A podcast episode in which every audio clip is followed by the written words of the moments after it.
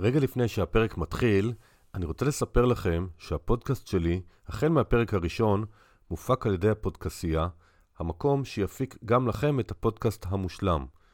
שלום סיונוב עובד מולי והוא מנהל את העסק בצורה מעולה. יש לו עשרות פודקאסטים שהוא הפיק ומפיק, ובזכות השירות והאיכות אני נשאר איתו, והיום אנחנו כבר בפרק 74. אם גם אתם רוצים הפקת פודקאסט איכותית, פנו לשלום, ואם תגידו לו שבאתם דרך כסף והשקעות, אז הוא גם ייתן לכם הנחה יפה, הרי בכסף והשקעות עסקינן.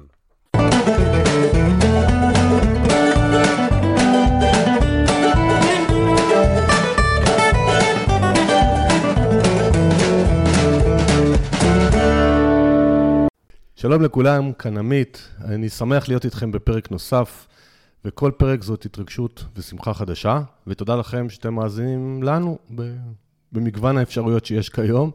היום האורח שלי הוא שמוליק בן טובים, שלום שמוליק. שלום רב עמית, נעים לי מאוד להיות פה. להיות בבית שלך, זה תמיד, בלי כיף להתארח. אנחנו נדבר היום על פינטק, מה זה ואיך הוא משפיע וישפיע על חיינו. זה פרק קצת שונה מהרגיל, כי הוא מדבר על תחום ונושא פיננסי, שלדעתי הוא מרתק וחדשני בעולם הכסף, ולא כמו רוב הפרקים, שזה איזשהו משהו ממש כאן ועכשיו, אה, שאתם רגילים. אני חושב שזה נכון להביא לתשומת לבכם את המהפכה שקורית, והיא די בתחילתה עד כמה שאני מבין, ואני מבין מוגבל, ולכן ביקשתי משמוליק לעשות איתנו פרק. ושמוליק הוא בן 71, כלכלן, איש ציבור, יזם חברתי ודיפלומט. הוא נין לאיש העלייה הראשונה, יצחק אייזיק בן טובים, והוא מייסד ונשיא קהילת הפינטק הישראלית, שלשמחתי יש לי הכבוד להיות חלק ממנה. ושאלה ראשונה, שמוליק, זה בשאלה הכי בסיסית, מה זה ראשי התיבות של פינטק? מה זה בכלל? אוקיי, okay, פינטק זה פשוט קיצור של שני מושגים באנגלית, Financial ו-Technology. יכול להיות שגם בצרפתית ובסינית זה מסתדר יפה, אבל זה החיבור בין טכנולוגיה ובין העולם הפיננסי. כיצד הטכנולוגיה והתפתחויותיה יכולות לשרת את עולם הפיננסים. אז באיזה תחומים יש פינטק? היום אולי יותר קל יהיה למצוא באיזה תחומים אין פינטק. אין תחום פיננסי שלא מושפע מהטכנולוגיות. אפשר לומר בגדול שהוא מושפע או על ידי שיפור תהליכים קיימים, או על ידי יצירת מוצרים ותהליכים שלפני היותה של הטכנולוגיה לא היו בנמצא. אז, אז אני אה, אגיד כמה תחומים. הכנתי רשימה של אה, כמה? 1, 2, 3, 4, 5, 6 תחומים ויש עוד, וננסה לתת דוגמאות מהחיים בכל אחד מהם. למשל, בתחום העברות הכסף וניהול תשלומים. איפה הפינטק פוגש אותנו? אוקיי, okay, אז נניח שהתחלנו מזה, לא נלך להיסטוריה יותר רחוקה, התחלנו מזה שאני רוצה לתת לך, עמית, עשרה שקלים, ואני רושם לך צ'ק, אוקיי? Okay? אז זה הדבר הכי פשוט. אחר כך עברנו להעברות בנקאיות, שזה נחשב אה, דבר מאוד מתקדם, ואני נתתי הוראה היום, ואתה בעוד שלושה ימים ראית את הכסף בחשבון שלך. ואחר כך עברנו לכל מיני שיטות אחרות, היום חלק מאיתנו משתמש באפליקציות של להעביר את כסף אחד לשני, שזה עדיין עובר דרך טכנולוגיה קצת ישנה, כי זה עדיין קשור לכרטיסי אשראי. ללא חשבון כרטיסי אשראי או חשבון בנק, אני לא יכול להעביר לך כסף. בעתיד יהיו התפתחויות שבהן זה יהיה עוד יותר מהיר. שלא לדבר על העברות בינלאומיות שהן גם היום עדיין מסורבלות, למרות שהטכנולוגיה מאפשרת לי להעביר לך עשרה דולרים בשנייה הזאת, אבל זה לא כל כך קורה מסיבות אחרות. אז בעיניים שלך ביט למשל, שזו הפלטפורמה מאוד, אמ, אני חושב, הכי גדולה בישראל כיום, אז היא משהו פינטק אה, לעניים, כי עדיין היא בסוף יש לנו אה, חשבון בנק. נכון, בוא נאמר ככה שהיא בהחלט מדגימה מה זה פינטק, מבחינת נוחות הביצוע, מבחינת מהירות הביצוע, מבחינה זו שאני לא צריך לבקר בשום סניף בנק ואני לא צריך לרשום שום דבר, אבל בוא נאמר שגם מפה עוד יש דרך להתקדם. אז אני רוצה לתת עוד דוגמה, פשוט אני רוצה שהמאזינים שלנו ככה ייכנסו לאווירה של עולם הפינטק, אה, נושא של תשלומים, payments. איזה דוגמאות או איזה הסבר אתה יכול לתת לנו? אז, אז קודם כל נתחיל עם הנושא של אה, מה שקוראים אה, פריסת תשלומים, שעוד פעם, גם היום אתה יכול עם כרטיס האשראי שלך לקבל איזושהי פריסה, אבל היא בדרך כלל מחויבת בריבית והיא תלויה בכל מיני תנאים מסוימים אחרים, אז אפשר להגיע לזה. אני יכול לתת לך שלב אחר שכבר נמצא היום בלא מעט מקומות, והוא פריסת תשלומים על ידי המוכר. זאת אומרת שאתה בא למוכר, ואתה אומר לו, אני רוצה לקנות עכשיו מקרר. הוא אומר, זה עולה עשרת אלפים שקל. אני אומר, אין לי עשרת אלפים שקל, תפרוס לי. אז פעם, עוד פעם, נלך לפעם, הייתי נותן לו עשרה צ'קים דחויים. אחר כך עברנו לכרטיסי אשראי באיזושהי שיטת תשלומים. השלב הבא יהיה שאצל המוכר יהיה איזשהו מסוף כזה. ואני אוכל להגיד, אני רוצה לקנות מקרר בעשרת אלפים שקל, אני עושה עכשיו מכרז, מי נותן לי את הדרך הטובה ביותר. ואצל המוכר כבר יהיו 20 ספקי אשראי שונים, חוץ-בנקאיים, בנקאיים, כרטיסי אשראי, מהחלל, לא חשוב איפה, ותוך חמש שניות אני אקבל את ההצעה הטובה ביותר, הזולה ביותר, מספר התשלומים הרב ביותר, עם הריבית הנמוכה ביותר, על ידי תחרות שתתבצע באופן אוטומטי על ידי המערכת. זו, זו דוגמה. אז אם אני אקח שתי חברות שאני גם עובד איתן, גם מכיר אותן, איפה אתה שם אותן בנושא של העברות כספים, ניהול תשלומים או תשלומים? למשל, פיוניר הישראלית שהונפקה לא מזמן, או פייפל, אז מה, איפה הם ב... כן, הן שתיהן עוסקות בפלחים שונים של אותו שוק. פיוניר אה, היא דוגמה לנושא שבטח ניגע בו בעתיד, נושא הרגולציה הישראלית. כן, בוודאי. היום. אין חשבונות פיוניר ישראלים. אני יודע, כן. מכל מיני סיבות שלא נפרט אותן, אבל היא בהחלט נותנת צורך, עונה על צורך בתשלומים בינלאומיים ומקומיים במקומות אחרים. פייפל uh, היא איזשהו, הייתי אומר, חידוד של, ה, של, של אותו רעיון של, אנחנו מכירים אותו כביט. אבל הוא מאפשר לך לצבור שם גם נכסים, אתה לא חייב לשאוב כל דבר שקיבלת. זאת אומרת, בביט, אם לא תעביר את זה ישר לחשבון וכרטיס אשראי, הלך הכסף. שם אתה יכול אה, לצבור אותו, הוא הרבה יותר נוח בתשלומים בינלאומיים, שיש גם הבדלי מטבע וכן הלאה, אבל הם באמת שייכים לאותו, לאותו עולם. זהו, אני עובד עם, מול כל מיני ספקים מכל מיני העולם, אז הרבה פעמים הפייפל הוא נוח בגלל המרות מטבע, ויש עוד כאלה. נכון. יאללה, נעבור לעוד תחום שהוא מתפתח מאוד, אה, נושא הביטוח, עולם הביטוח, האינשורנס. כן, זה עולם באמת סופר מרתק, והייתי אומר שבו אולי יותר קל אפילו מתחום הבנקאות, לתת דוגמאות לשירותים ומוצרים שלא היו קיימים קודם. כן, ניקח לדוגמה חברה, עוד פעם, ישראלית, אבל לא פועלת בישראל בשם למונייד, שיושבת, ב, שעובדת בארצות הברית. כן, אחד הדברים שהיא מתגאה בהם זה שאם מישהו פגע לי ברכב ואני מגיש תביעה, אז תוך חמש דקות אני מקבל את הכסף חזרה. וכמובן לשומע הישראלית, מה? מה, לא בדקו את הרכב, לא שלחו שמאי, כן שמאי מוסך, לא שמאי מוסך, כן שמאי חברת ביטוח. הרי זה תהליך שיכול לקחת שבועות. איך בחמש דקות? אז כאן הטכנולוגיה, במקרה זה ה-AI, הבינה המלאכותית, מתגייסת לטובת הביטוח, והיא באה לבדוק מי התובע. אם זה שמוליק, שהוא פושע ידוע, והוא תמיד מרמה את כל המערכות באלף ואחת, אנחנו נלך איתו בדרך הישנה.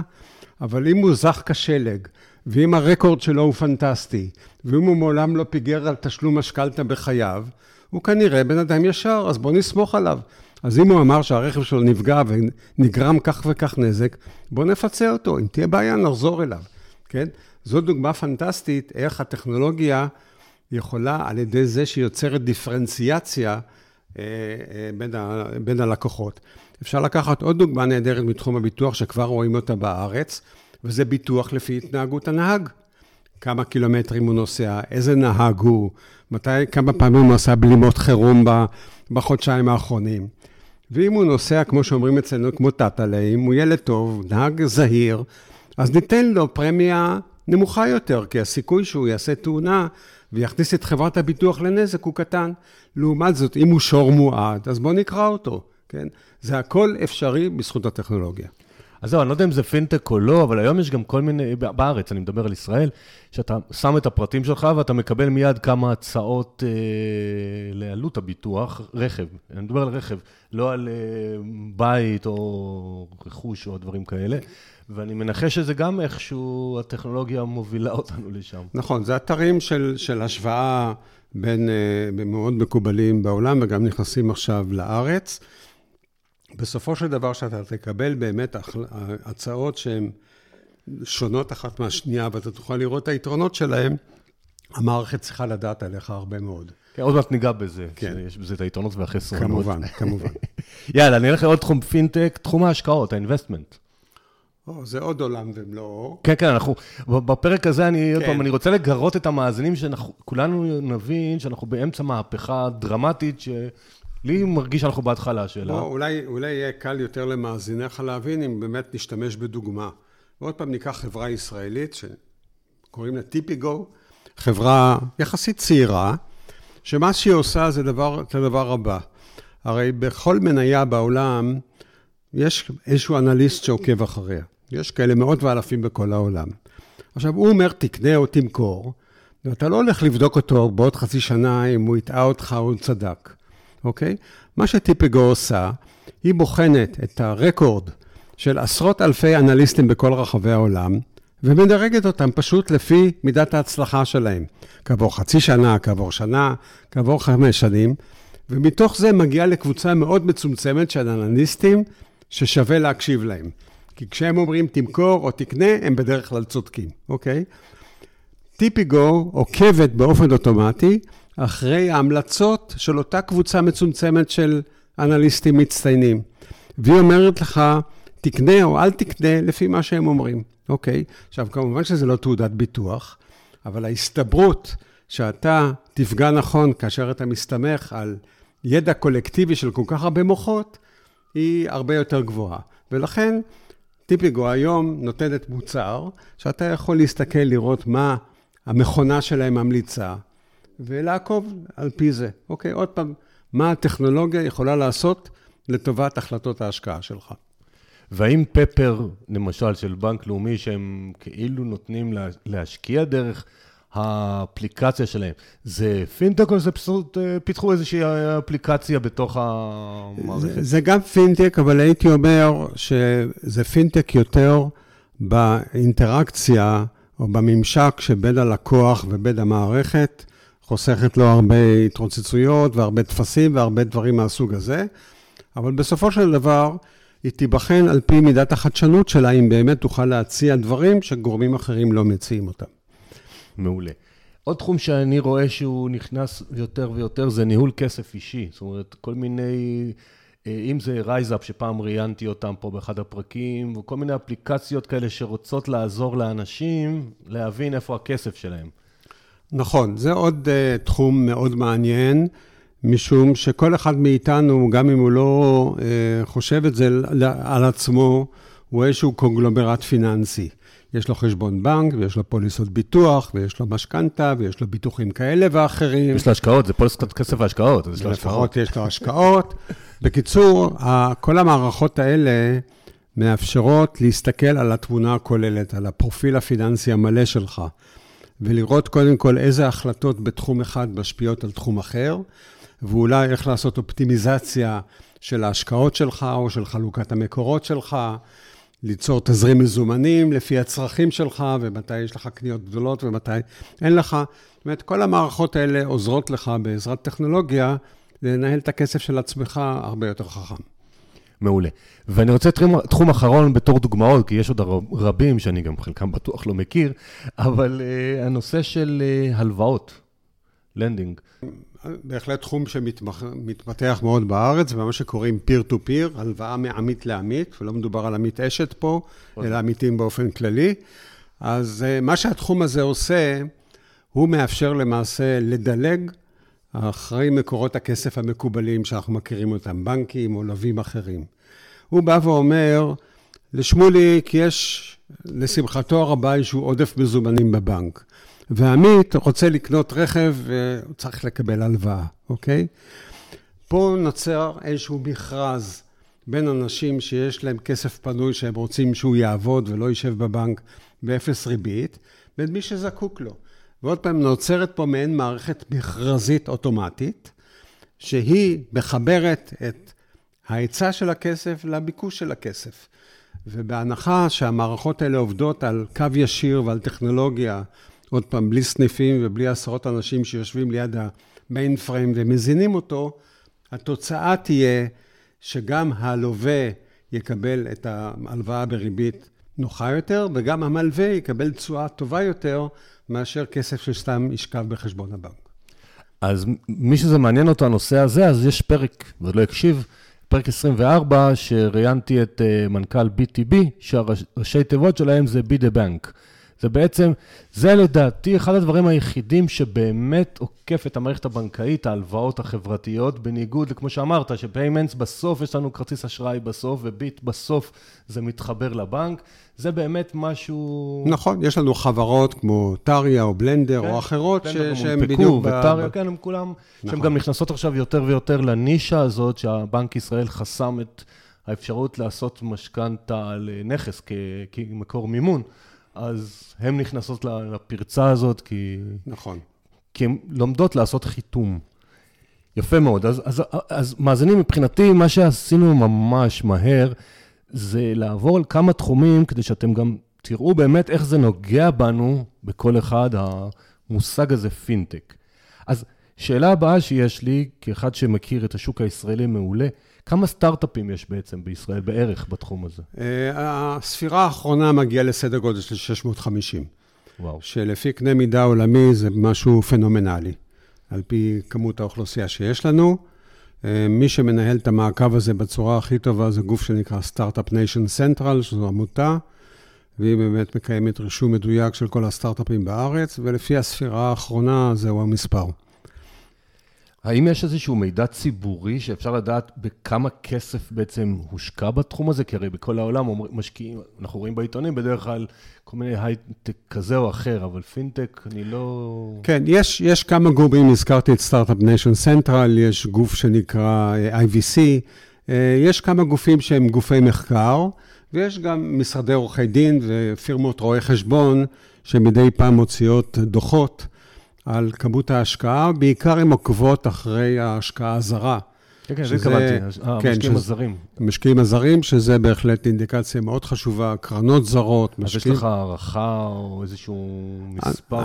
אנחנו מעריכים שבשנה, והשנה הזאת תהיה כנראה שנה יוצאת דופן, אבל שבין 2 ל-3 מיליארד דולר נכנסים וואו. בשנה מבחוץ לתעשייה הזאת, ויכול להיות שאני אתבדה שהמספר יהיה אפילו גדול יותר השנה.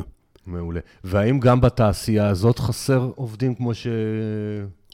בעיתונות, איפה אני רואה שחסר עובדי הייטק, אז גם בתחום של הפינטק? כמובן שכן, בהחלט. עובדים מעולים, מתכנתים, מנהלי מוצר, אה, בהחלט יש, יש מחסור אדיר. אה, חלק גדול מחברות הפינטק הישראליות וגם הרב-לאומיות היו שמחות להעמיק את הפעילות שלהם בארץ, אם היה להם יותר כוח אדם זמין. אז האם אה, זה אומר שגם, נגיד, בנקים אה, זרים פתחו פה סניפי הייטק? אה, כאילו, לחפש סטארט-אפים של פינטק? התשובה היא בהחלט כן. היה לי העונג להיות חלק, או בלידתו של התהליך הזה, בתקופה שהייתי הציר הכלכלי בשגרירות ישראל בלונדון, שאז מנכ"ל האוצר דאז, חיים שני, מנכ"ל נייס לשעבר, יצא עם יוזמה ביחד עם רשות החדשנות.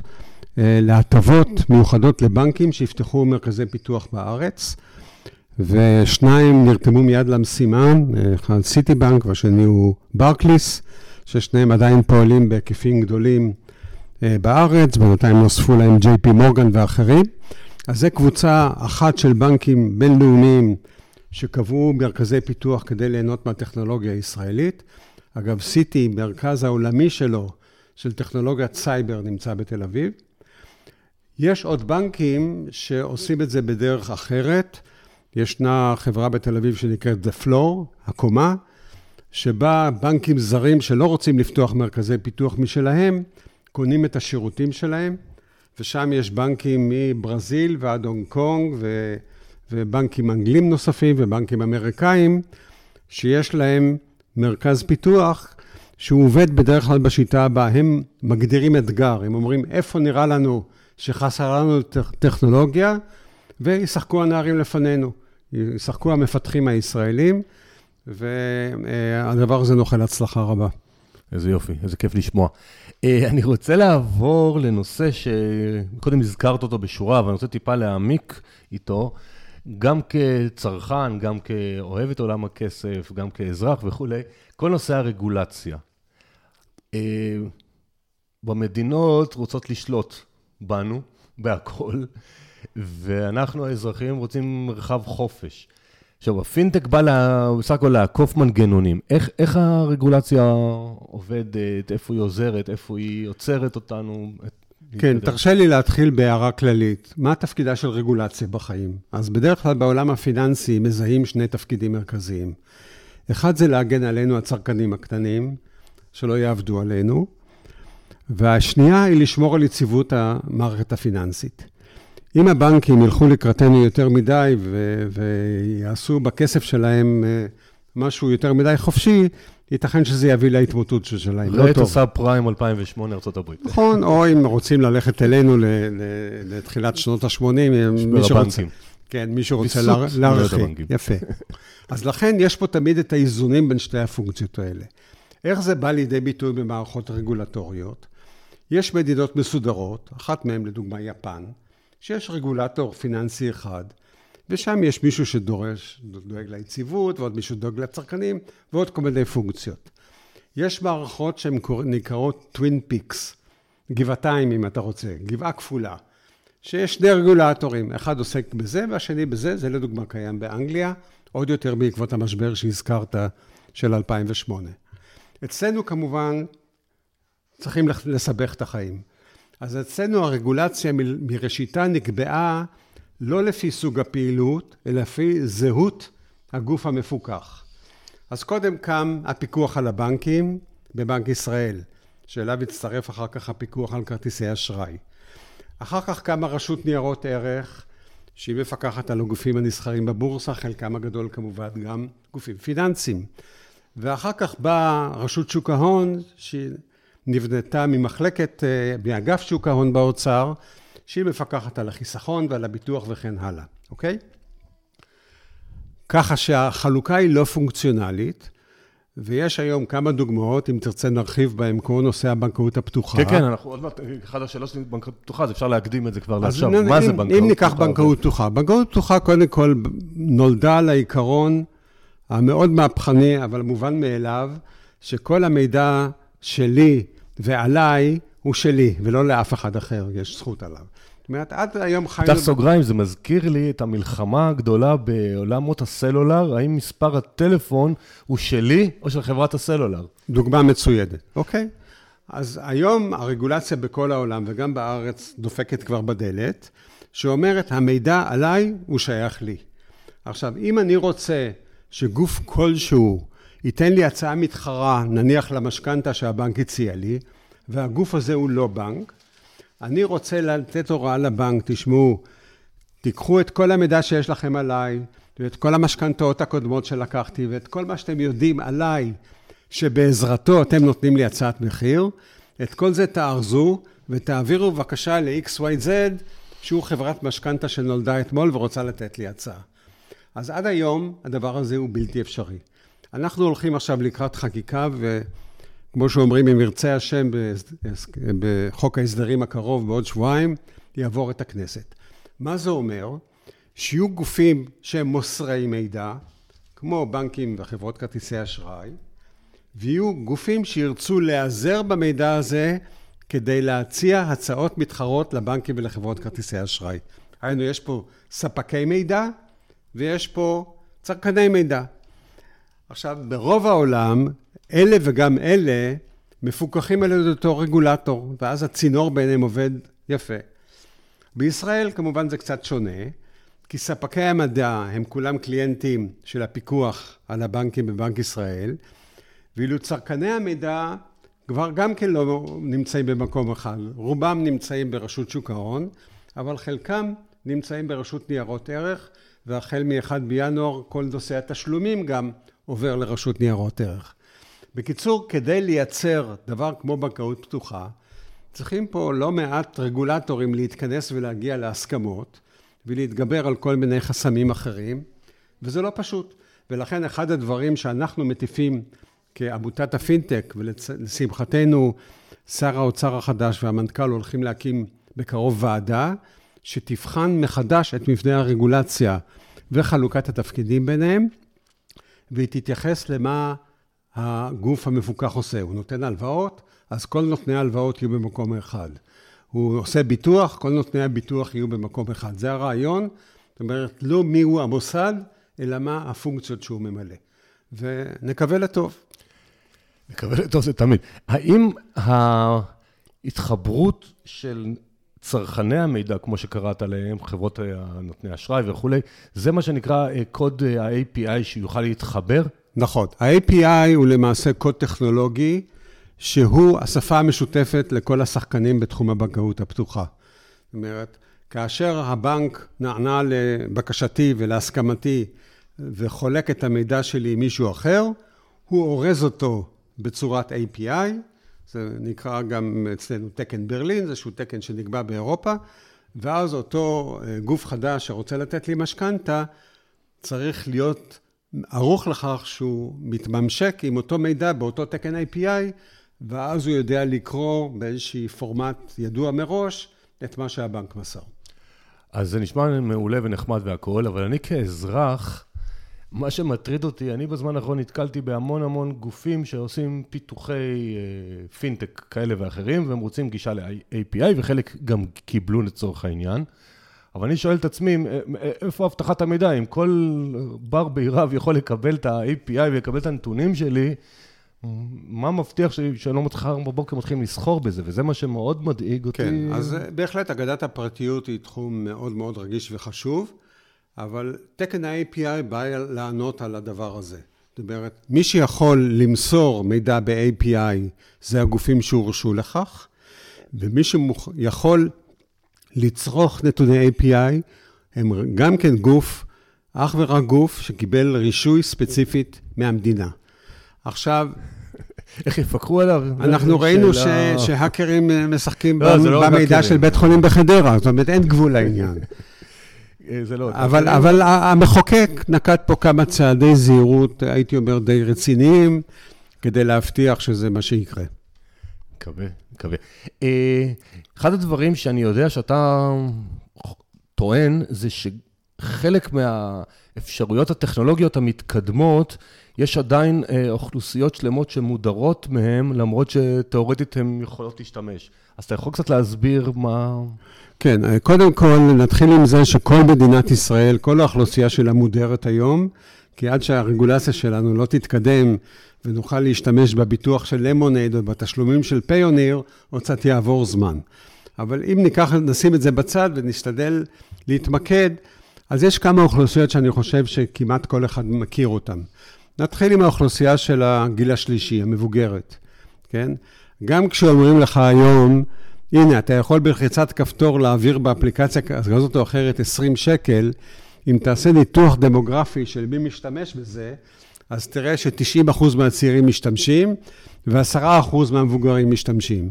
ו- ו- וגם חלקם נוח להם אה, ללכת לסניף הבנק, וזה גם איזושהי פעילות חברתית אולי, להפיג את השעמום.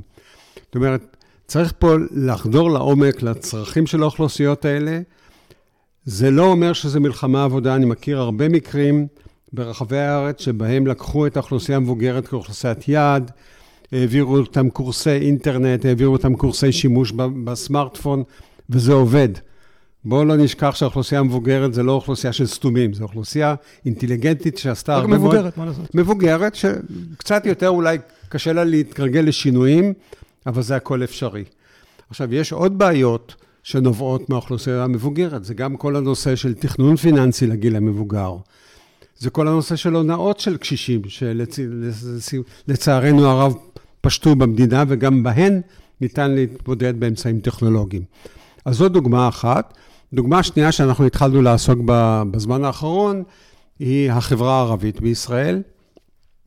אה, בכנס שעשינו לא מזמן, סיפר אחד הבחורים המרשימים, אנשי עסקים הערבים, כשהוא בא לכפר שלו, הוא מנהל את כל עסקיו במזומן, וכשהוא הולך עם החברים שלו לבית קפה בתל אביב, הוא משלם באיזושהי אפליקציה, כי לא נעים לו... אפל, אפל פיי, הוא אמר. או אפל פיי, כן. לא נעים לו להוציא שטרות בתל אביב, כן. אז, אז זה מעיד על ההבדל. יש בהחלט בחברה הערבית, גם בגלל מסורות, גם בגלל איזשהו חשש מה, מהאח הגדול מהממסד, וחייבים להתגבר על זה.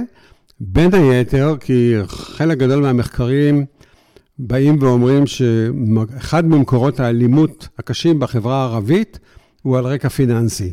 נכון, יש כבוד למשפחה, יש חמולות, יש כל מיני דברים שאנחנו אוהבים להיתפס בהם.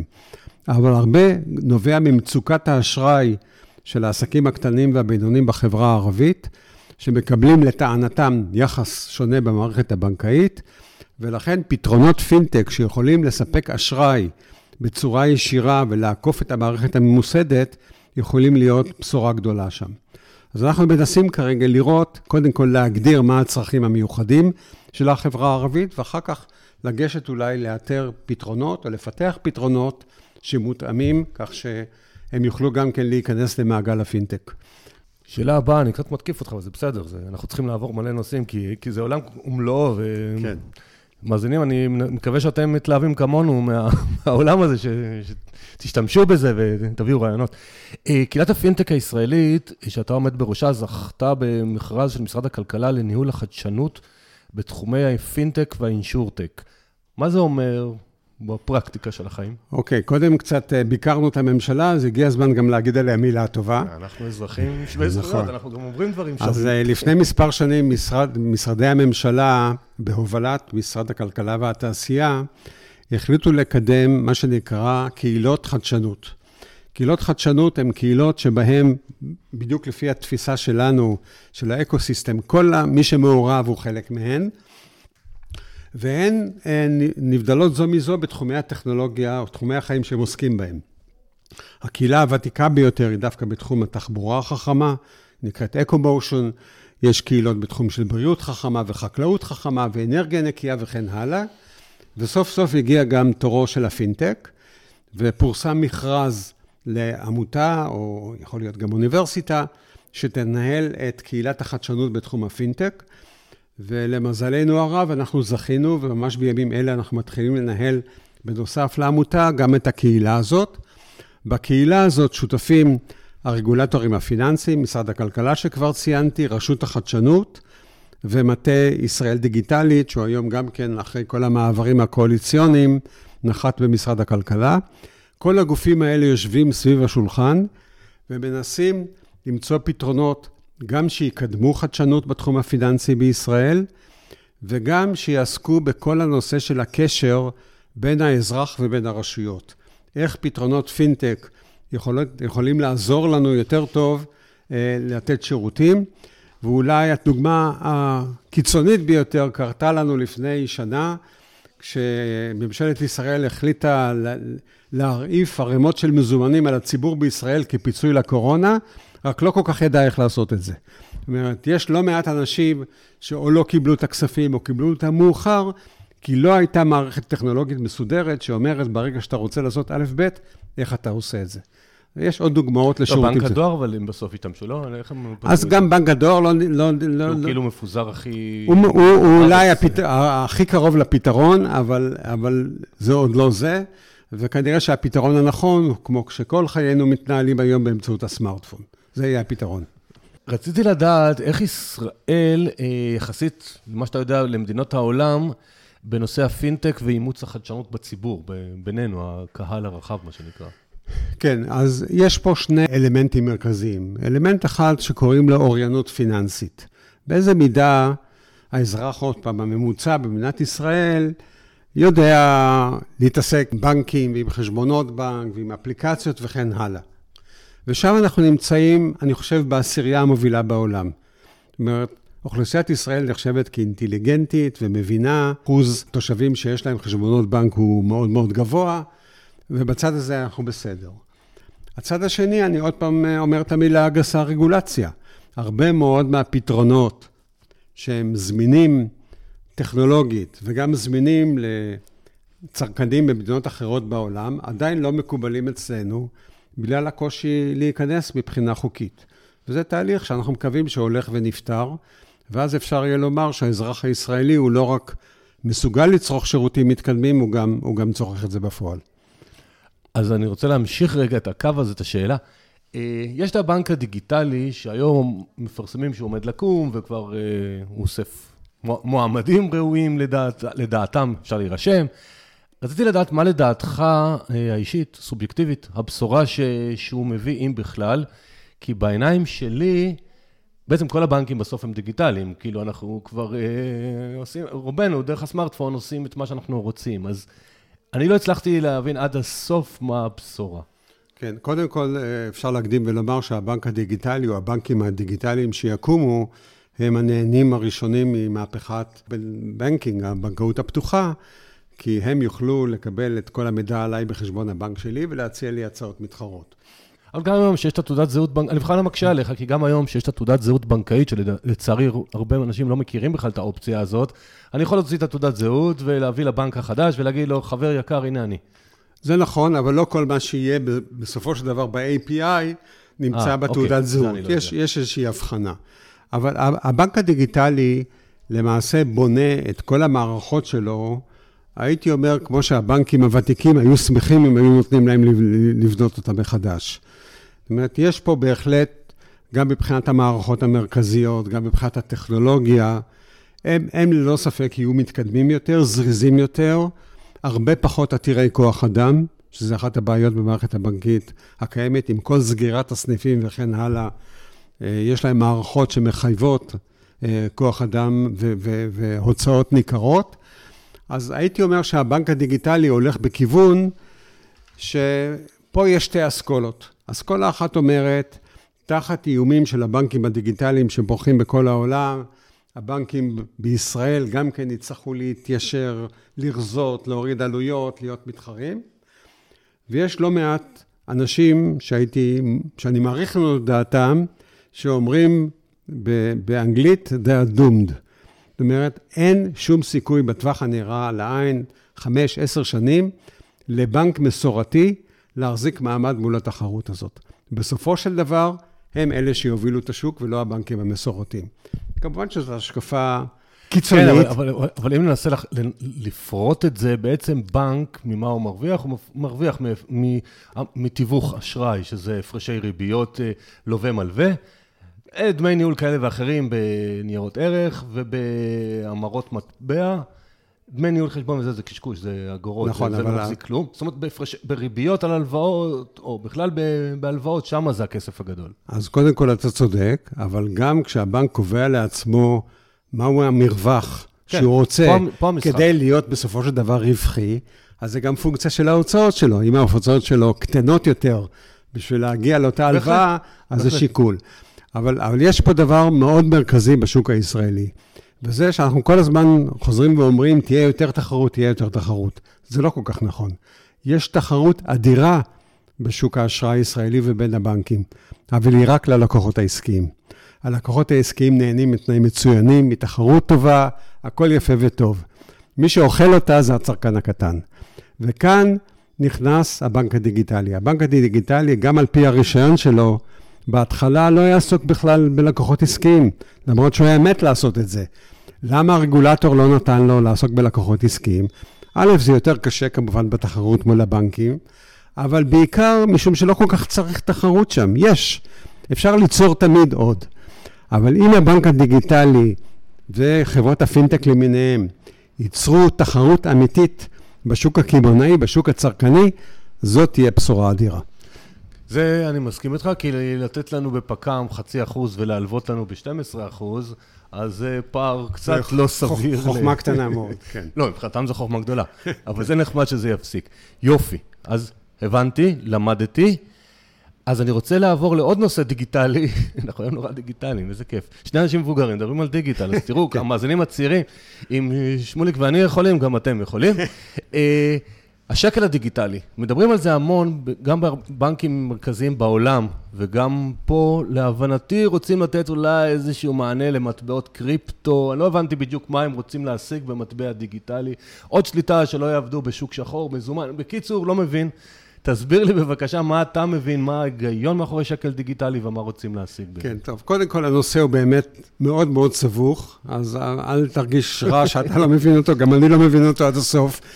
אה, קיימנו כנס בנושא הזה לפני שבועיים, וגם אה, גדולים וותיקים ממני בעולם הבנקאות לא תמיד מבינים עד הסוף. אבל, אבל כמובן... זה פסוורד יפה, אבל כמובן שם. שיש היגיון בשיגעון. התמודדות של הבנקים המרכזיים מול המטבעות הדיגיטליים, הקריפטוגרפיים, היא אתגר מאוד רציני. כי איך מנהלים היום מדיניות כלכלית, מדיניות מוניטרית, מדיניות פיסקלית? בין היתר באמצעות שליטה על כמות הכסף שנמצאת בשוק, ומי שמפיק את המטבעות שאנחנו קוראים להן בשפה המקצועית, מטבעות הפיאט, אותם מזומנים שעוברים מיד ליד, אה, יש לו מידה רבה של שליטה על מה שקורה בשוק. פתאום צצים שחקנים, מייצרים כל מיני כספים אחרים, פתאום מאפשרים לי לקנות משהו בחוץ לארץ בביטקוין. בנק ישראל לא ראה את זה, לא שמע על זה, וכנ"ל כל הבנקים האחרים בעולם. אז הבנק הסיני המרכזי כבר נקט בצד קיצוני, כמו שהוא יודע, ופשוט אסר את פעילות הביטקוין. אם זה יעזור... אפילו לקרות אצלם אסור. כן, כן, אם זה יעזור לו או לא יעזור לו, אה, קשה לדעת. אבל מה, לענות ישירות לשאלתך, זאת שאלה שהיום עשרות בנקים מרכזיים ברחבי העולם מתמודדים איתם. בכנס שערכנו היו נציגים של בנקים מרכזיים מאנגליה, משוודיה, מנורבגיה, שהם אולי קצת יותר מתקדמים מאיתנו בתהליך החשיבה, אבל עוד לא קרובים לפתרון ועוד לא קרובים ליישום. אבל בין היתר יש שם התלבטות מאוד גדולה, האם זה כסף שישמש רק לצורכים קמעונאיים, או ישמש רק בין עסקים, על איזה טכנולוגיה יהיה מבוסס, האם על בלוקצ'יין, על אחרת. עולם ומלואו. אה, הערכתי שאנחנו לא קרובים לכך שבנק מרכזי כלשהו ינפיק מטבע דיגיטלי לפני שכל ההתבטאויות, ההתלבטויות האלה נפתרות, אבל בסופו של דבר כנראה שזה יקרה כאשר יהיו אמצעי הגנה נכונים, כאשר הבנקים המרכזיים באמצעותם באמת יוכלו לשמור על גרעין שליטה שיאפשר להם לנהל מדיניות ולא free for all. אה, ולכן, אה, בוא נאמר ככה, אני לא הייתי, אם הייתי מאזין לנו היום, לא הייתי מטריד את מנוחתי בגלל השקל המדיגיטלי. אולי נחזור לזה ברעיון שלנו בעוד חמש שנים. כן, אבל פשוט הכותרות הכלכליות, אני בטוח כן. שכל מאזין כל יום קורא רק את הכותרות הכלכליות ומדברים על זה. אבל עכשיו, מה שענית זה כאילו מעורר בי עוד שאלה, האם מטבעות, כל מטבעות הקריפטו, לא משנה איזה מהם, יש הרי איזה אלף, אני יודע מה, זה גם סוג של פינטק? אה, הייתי אומר שזה פינטק בגלל יותר הטכנולוגיה שנשענים עליה, בלוקצ'יין כן, על הבלוקצ'יין ודומיהן. כן, בסופו של דבר זה פינטק, כי זה ביטוי פיננסי ליכולת טכנולוגיה שלא הייתה קודם. וכסף ו- ושימוש. נכון, אז זה בהחלט, אפשר לראות את זה כנגזרת כן. של הפינטק, כן. יפה, אז אנחנו, אז אנחנו אנשי הפינטק מפוזרים בהמון בתים בעולם. כן. שאלה, אנחנו בסוף בפודקאסט של כסף והשקעות. ויש לי שאלה כזאת, אם אחד מהמאזינים, הלהבנו אותו, שיש 650 אה, חברות פינטק בארץ, בעולם יש כנראה אלפים, והוא רוצה איכשהו להשקיע בתחום הזה, ברמת כסף של עשרות, מאות אלפי שקלים, לא... האם יש איזשהו מדד חברות פינטק? האם יש חברות ציבוריות אה, רבות בעולם, בתחום הזה? זאת אומרת, האם יש דרך, בקיצור, להשקיע כן. לאדם הקטן, מה שנקרא? יש. קודם כל יש uh, תעודות uh, סל למיניהן שצמודות למדדי פינטק למיניהן. אה, כן? בעולם? כן. אני לא, לא מכיר. יש, יש לא מעט, יש אפילו תעודות סל שצמודות לביטקוין, היום יש גם... כן, זה כן. כן, אבל ביטקוין אולי, על האתריום, כן, יש, יש דברים כאלה. דבר שני, יש היום בארץ תופעה חדשה של קרנות הון סיכון נסחרות, שכמה מהם הנפיקו בינתיים בבורסה של תל אביב. וגם בהן יש אה, קרנות שמתמחות בפינטק, אבל אז הייתי אומר, החשיפה היא מוגבלת לאותן חברות שהקרנות האלה מושקעות בהן, כן? אבל יש להניח שגם הם עברו איזשהו תהליך סינון ומיון וכן הלאה. ובקצה השני של הסקאלה נמצאות חברות הפינטק שנסחרות בבורסה. שבדרך כלל זה לא הבורסה של תל אביב. לא, בתל אביב נסחרת אגב חברה אחת לא מזמן, נייקס, שהונפקה לפני אה, כמה חודשים, אבל החברות הישראליות הגדולות בתחום הפינטק uh, נסחרות בבורסות של לונדון או של ניו יורק, ואפשר uh, חופשי לקנות אותן. אז פיוניר ולמונד, אני יודע שנסחרות מי עוד... איטורו בדרך להיות, נקסט נסחרת. יש, יש עוד כמה דוגמאות של חברות פינטק שהן... שהן גדולות מספיק ו- ונסחרות, ואני מניח שיהיו עוד לא מעטות כאלה בזמן הקרוב, גם בארץ. אה, וכרגיל, אה, מי שמכיר את הפודקאסט שלנו, אבל מי שזה פרק ראשון, אז כל שם שאנחנו מזכירים זה תמיד למידע לימודי, זה לא המלצה ולא שום דבר כזה, מידע לימודי בלבד. תבדקו לעצמכם מה טוב לכם ומה להשקיע ואיך. אה, מאזין שיש לו רעיון לפינטק מצליח, כי המאזינים שלנו, אני בטוח שהם ראש כלכלי, וחלקם כבר המון זמן בוער בהם הסטארט-אפ הפינטק הבא. מניסיונך העשיר בעולם הזה, תן לנו כמה טיפים איך מתחילים, איך בודקים שהרעיון הזה שווה משהו, איך מתחברים, איך מגייסים אולי כסף, ככה באמת לתת למאזין הזה שמצא את הפתרון, עכשיו הוא רק לא יודע איך לממש. מה הצעדים שצריך לעשות כן, הייתי, הייתי אומר שהתשובה לא תהיה שונה מכל תחום טכנולוגיה אחר. זאת אומרת, סטארט-אפ פינטקי לא, לא שונה מתחום אחר, השאלה אם אתה מתייעץ, ופה אולי זה כבר מתחיל להיות יותר ספציפי. זה יכול להיות כמובן עם אנשים שיש להם התמחות, נקרא לזה בחלק היותר קונבנציונלי של, של אותו, אותו תחום עסקי או תחום פיננסי. אה, אחר כך יש מערכת יועצים שיכולה לעזור, בין אם זה במסגרת מעוף, בין אם במסגרת רשות החדשנות שאפשר לפנות אליה ולקבל איזשהו היזון חוזר. כן, ו... מעוף אני לא בטוח שהם מבינים בניהול אה, איך להקים עסק אולי, אבל בפינטק ספציפי. כן, אבל הם ידעו אולי למי לפנות. ובסופו של דבר, כמו שאנחנו יודעים, בשביל להקים עסק צריך כסף. אז מי שהגיע עם כסף מהבית יבורך. ומי שלא, צריך להתחיל לדבר עם משקיעים. ובדרך כלל הצעדים הראשונים הם על ידי מה שקוראים משקיעי אנג'ל, אותם משקיעים פרטיים, אתה לא הולך לגופים ולקרנות, בשלב שנקרא השלב המוקדם, ואתה שומע איזשהו היזון חוזר. אה, אתה גם יכול ללכת לחברות פינטק שעוסקות בתחום דומה, שאו שהם יאהבו את הרעיון שלך ויציעו לך לחבור, או שייתנו לך איזו עצה טובה. אמ, אבל זה באמת אה, התחלה שכמו כל התחלה אחרת, היא דורשת שהרעיון יהיה מגובש, שהוא יענה על צורך מאובחן, שיבינו מה, איזה בעיה אתה בא לפתור, שאחרים לא פתרו לפניך. אמ, ואם דיברנו על 650 אה, סטארט-אפים בתחום הפינטק שיש בארץ, אז יש לפחות, תכפיל כל מיזם כזה בשלושה, ארבעה, יש כמה אלפי אנשים שעונים לדוגמה שלך ועשו את זה והתקדמו. אז uh, בהחלט יש, יש עתיד, יש תקווה. ואיך שאתה מרגיש. באמת יש נכונות לעזור אחד לשני, או על תחושת התחרות? כי 650, בטוח שחלקם, הרי בתחילת הפרק עשינו כמה תחומים, ויש עוד תחומים, כמו ה-Know Your Customer וה-KYC וכל מיני דברים כאלה, אבל אתה מרגיש שהם עוזרים, או... בהחלט כן, כי יש הרבה מאוד uh, השלמה, לא כל אחד מתמחה באותו דבר. יש, יש בהחלט עזרה הדדית. כן, הייתי אומר שיש בתוך השוק הזה לא מעט פרגון, ואם בא אדם מוכשר עם רעיון מוכשר, אני חושב שיקבלו אותו באהבה.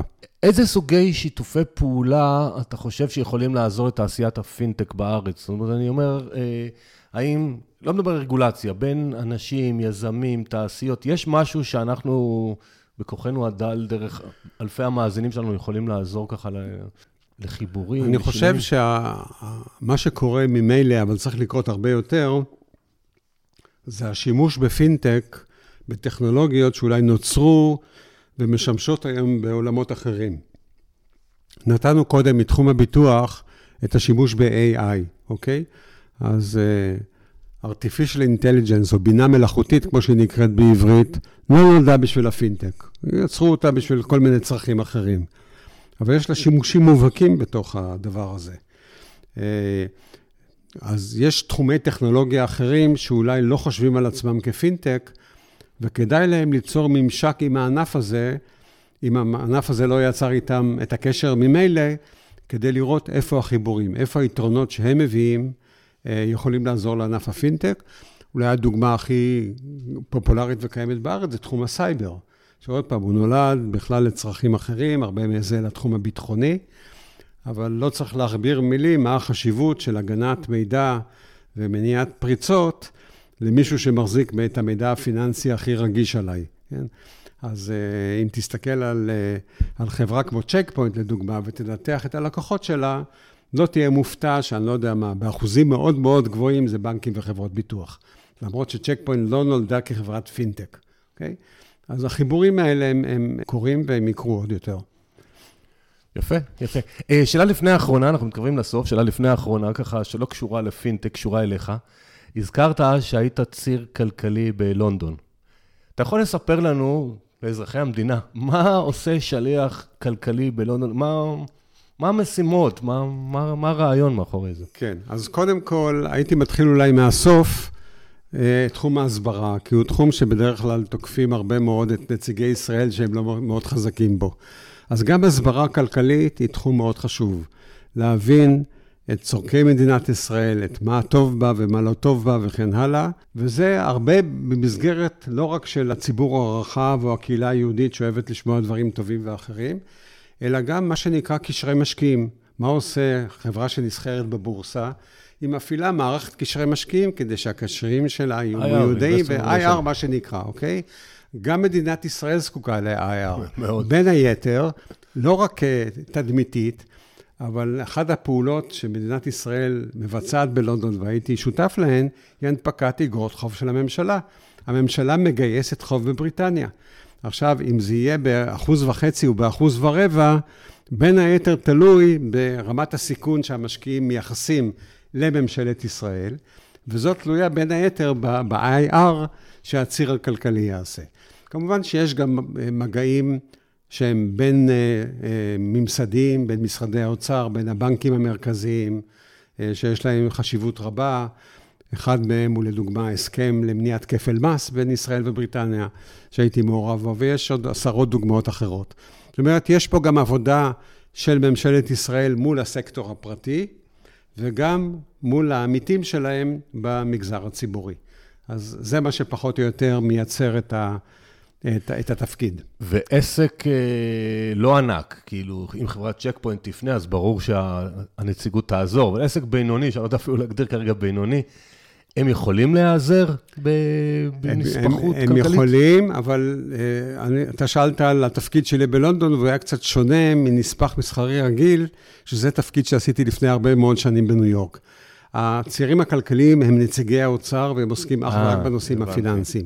הנספחים המסחריים, שזאת המערכת של משרד הכלכלה, שפרוסה היום בכל העולם, מערכת מאוד מקצועית ויפה, והיא באמת זו שבנויה לעזור ליזם הבודד או לחברה הקטנה, שרוצה קשר, שרוצה להופיע בתערוכה, שרוצה חיבור עם, עם עמיתים למקצוע, ושם הקשר הטוב ביותר הוא באמת אה, מה שנקרא מנהל סחר חוץ במשרד הכלכלה, ישמחו לשרת אותו. אה, יפה, למדנו ציר כלכלי ונספח כלכלי, אני לא הייתי ער ל...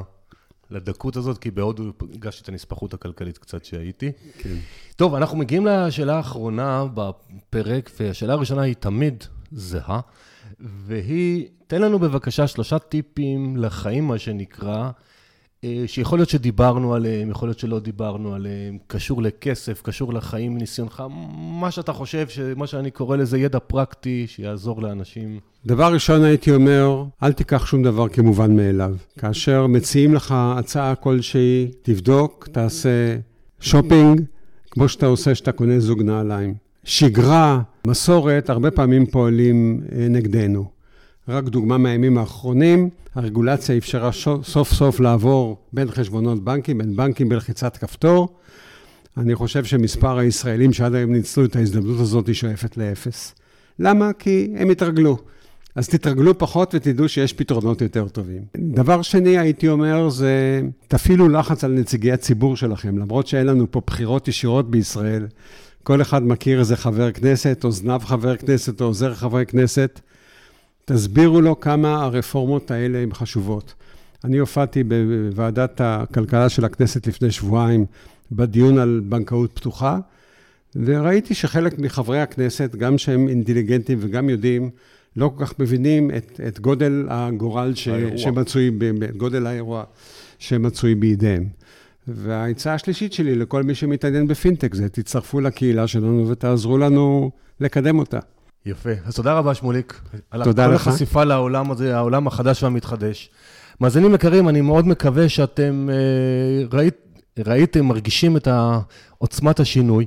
בתיאור הפרק יש לינק לאתר העמותה, למי שרלוונטי לו להצטרף או ללמוד על, עוד על הפעילויות. תודה רבה שהייתם איתנו, מקווים שמצאתם את השיחה כמועילה.